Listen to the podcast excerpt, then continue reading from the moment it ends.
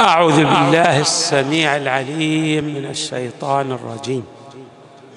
بسم الله الرحمن الرحيم والحمد لله رب العالمين والصلاة والسلام على أشرف الخلق سيدنا ونبينا محمد وآله أجمعين الطيبين الطاهرين.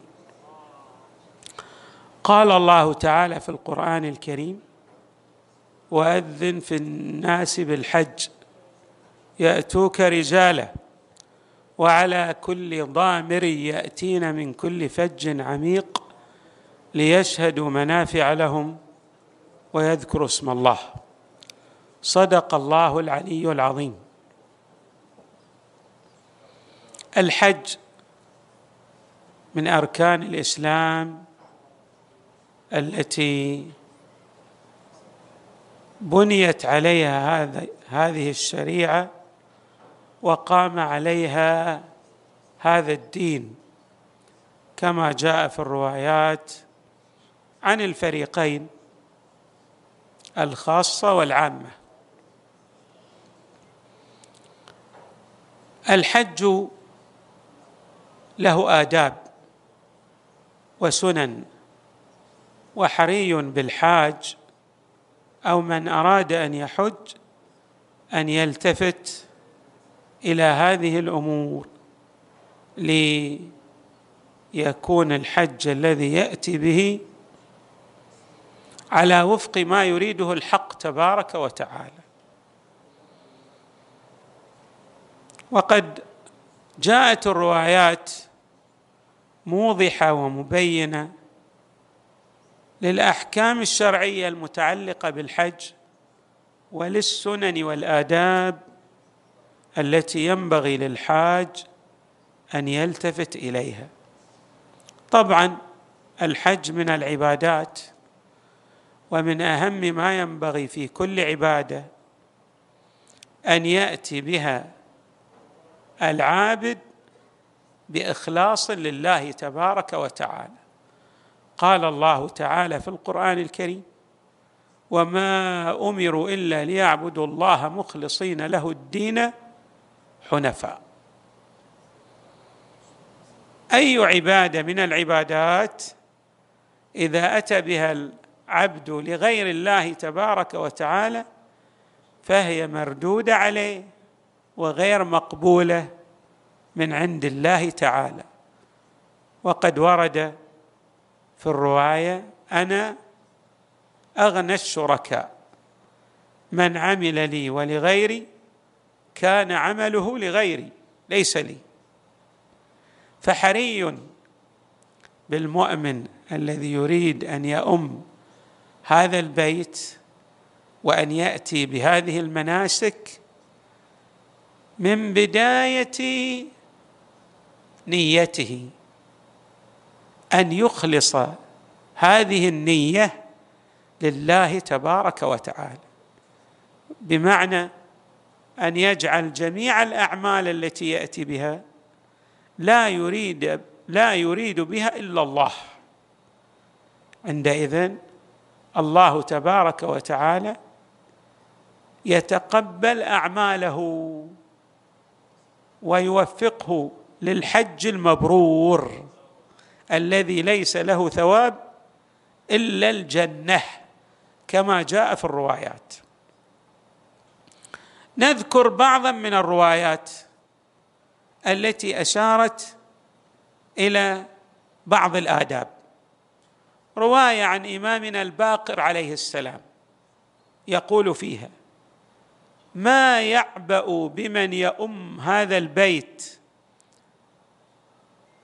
إذا لم يكن فيه ثلاث خصال ورع يحجزه عن معاصي الله تعالى وحلم يملك به غضبه وحسن الصحبة لمن صحبه.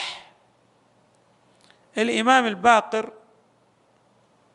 يشير إلى ثلاثة أمور جد هامة ويقول ما يعبأ بالإنسان؟ يعني شنو الأهمية باصطلاحنا لمن يأتي بالحج ولا يحقق هذه الخصال الثلاث التي ذكرها إمامنا الباقر عليه السلام؟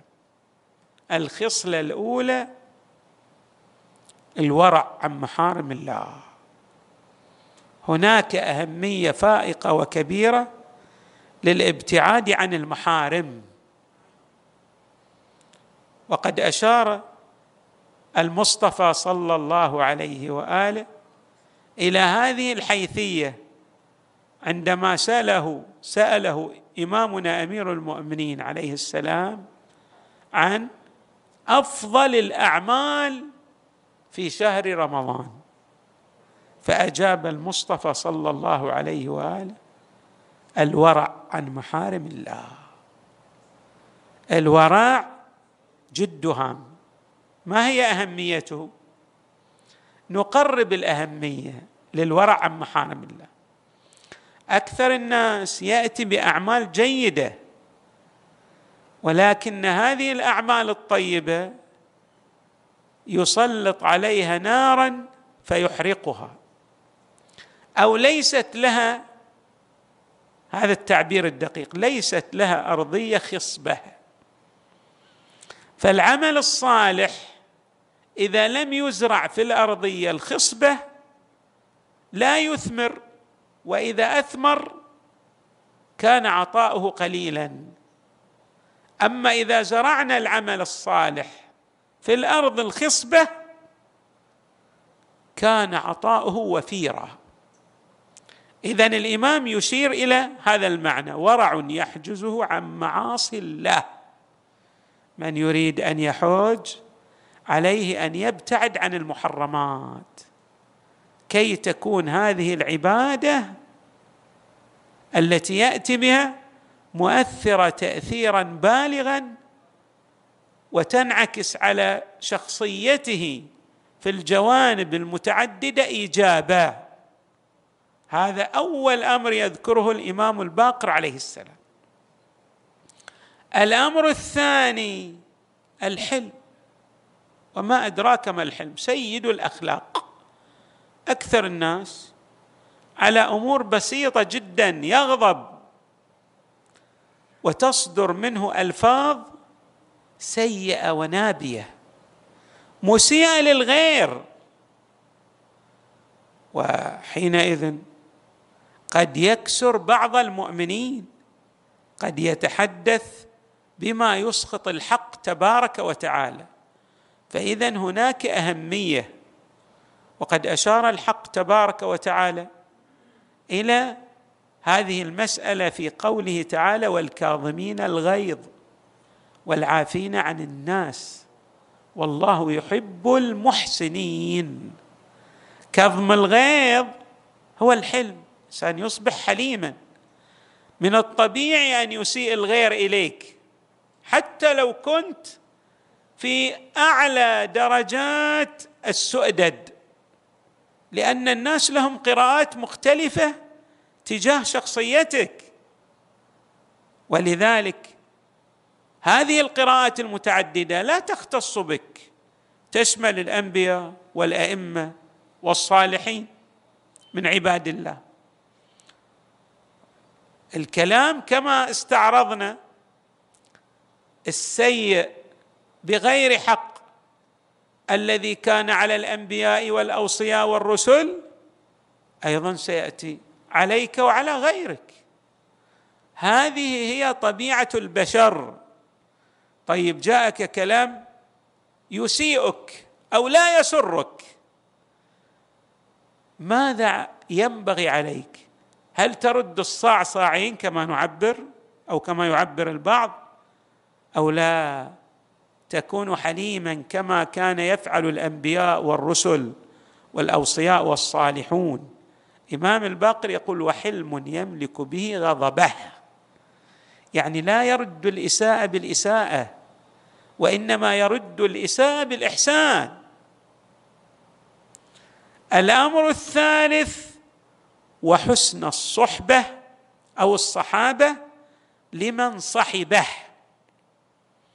يعني أنت عندك رفقاء في الطريق في أداء المناسك. وهذا لا يختص بمن معك في الحملة بل لكل حاج. عليك أن تحسن من أخلاقك بشكل عام ولكن في أثناء أدائك لهذه الفريضة بشكل خاص. لأهمية الأخلاق الحسنة في قبول الحج. وقد أشارت بعض الروايات إلى ما ينبغي للحاج أن يقوم به في أثناء أدائه للمناسك. رواية واردة عن إمامنا الصادق عليه السلام يقول فيها إذا أحرمت فعليك بتقوى الله. ما معنى عليك بتقوى الله؟ يعني أيضا أن لا تفعل ما يسخط الحق تبارك وتعالى. لا تصدر منك نظرة حرام ولا كلمة خلاف الواقع. تكذب مثلا أو تقول قولا قول الزور والعياذ بالله. عليك أن تسير على الصراط المستقيم على جادة الصواب خصوصا أثناء أدائك للمناسك. يقول الإمام بتقوى الله. بعد وذكر الله كثيرا. الهدف أيضا أن يتعلق قلبك بالله فيصبح لسانك رطبا بذكر الله تبارك وتعالى. هناك أهمية فائقة للذكر الكثير. وقلة الكلام. إلا يقول الإمام إلا بخير. إنسان عليه من كثر كلامه كثر غلطه. فأنت في أثناء أداء المناسك لا تكن ثرثارا. تتكلم بكل شيء. قدر المستطاع قلل من كلامك في أثناء أدائك للنسك. كي تستطيع أن تصون لسانك عن الخطأ. الإمام يقول عليه السلام نعم وقلة الكلام إلا بخير. ثم يردف قائلا فإن من تمام الحج والعمرة أن يحفظ المرء لسانه إلا من خير. نعم ممكن أن تتحدث بكلام طيب حسن نصيحة للغير هذه أمور مطلوبة. ثم يستشهد الإمام عليه السلام بقوله تعالى فمن فرض فيهن الحج فلا رفث ولا فسوق ولا جدال في الحج. يعني حقيقة الحج هو الابتعاد عن المحرمات. فحري بما بمن أراد أن يتقبل الله تبارك وتعالى حجه أن يلاحظ هذه الآداب. وهناك رواية أيضا تشير إلى أبعاد معنوية رائعة وجميلة. وهذه الرواية وإن كانت ضعيفة من الناحية السندية ولكن في مضامينها أو مضامين هذه الرواية وردت في روايات صحيحة. بل وردت في بعض اي القرآن الرواية عن الصادق. تقول هذه الرواية إذا أردت الحج فجرد قلبك لله تعالى. جرد قلبك يعني كن مخلصا. هذا المعنى ورد في القرآن الكريم. من كل شاغل وحجاب كل حاجب وفوض أمورك كلها إلى إلى خالقك. توكل على الله. هذا المعنى أيضا موجود في القرآن. وفوض أمورك كل أمورك كلها إلى خالقك. وتوكل عليه في جميع ما يظهر من حركاتك وسكناتك. وسلم لقضائه وحكمه وقدره. من أهم الأشياء التسليم لأمر الله. هذا الكون ليس بأيدينا. وهناك مقادير. الله أجراها على العباد. في بعض المقادير تسوءنا. لكن علينا أن نسلم لقضاء الله وقدره لأن فيه الحكمة التي ترجع علينا بالخير في دنيانا وأخرانا. ودع الدنيا والراحة والخلق وأخرج من حقوق تلزمك. إذا كان هناك أناس أنت مدين لهم حاول أن تؤدي ديونك قبل أدائك للفريضة. من جهة المخلوقين. ثم يقول الإمام ولا تعتمد على زادك وراحلتك. يعني التفت إلى معنى قوله تعالى إياك نعبد وإياك نستعين. استعن بالله تبارك وتعالى. ولا تعتمد على زادك وراحلتك وأصحابك وقوتك وشبابك ومالك مخافة أن يصيروا لك عدوا ووبالا. ثم يقول الإمام فإن من ادعى رضا الله واعتمد على شيء غير الله صيره الله عليه عدوا ووبالا ليعلم أنه ليس له قوة ولا حيلة ولا لأحد إلا بعصمة الله وتوفيقه. الأمور لابد للحاج أن يفوض أمره إلى الله لأن الله تبارك وتعالى بيده ملكوت كل شيء وهو على كل شيء قدير.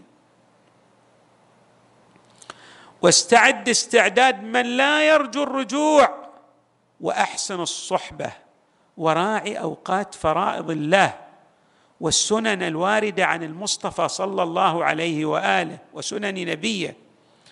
وما يجب عليك من الآداب والاحتمال والصبر. عليك بقوة التحمل وكن صبورا لأنه من الطبع أنت تحج مع أناس يختلفون معك في الفكر والثقافة وقد تصدر بعض الأمور التي تسوءك. فعليك بقوة التحمل والصبر. وكن شاكرا لله بأن وفقك إلى هذه الف... إلى أداء هذه المناسك العظيمة. والشكر والشفقة والسخاء وإيثار الزاد على دوام الأوقات. يعني دائما أنفق في سبيل الله في أثناء أدائك للحج. وروايات كثيرة. والأئمة عليهم السلام يفصحون مبينين بأن من حج على هذا النسق على هذه الشاكلة أصبح حجه حجا مبرورا. الإمام الصادق عليه السلام يقول من حج يريد الله عز وجل لا يريد به رياء ولا سمعة غفر الله له البتة. على نحو الجزم نسأل الله تبارك وتعالى أن يتقبل أعمالنا وأن يأخذ بأيدينا إلى السداد وأن يوفقنا لمراضيه وأن يجعل أمورنا إلى خير والحمد لله رب العالمين وصلى الله وسلم وزاد وبارك على سيدنا ونبينا محمد وآله أجمعين الطيبين الطاهرين.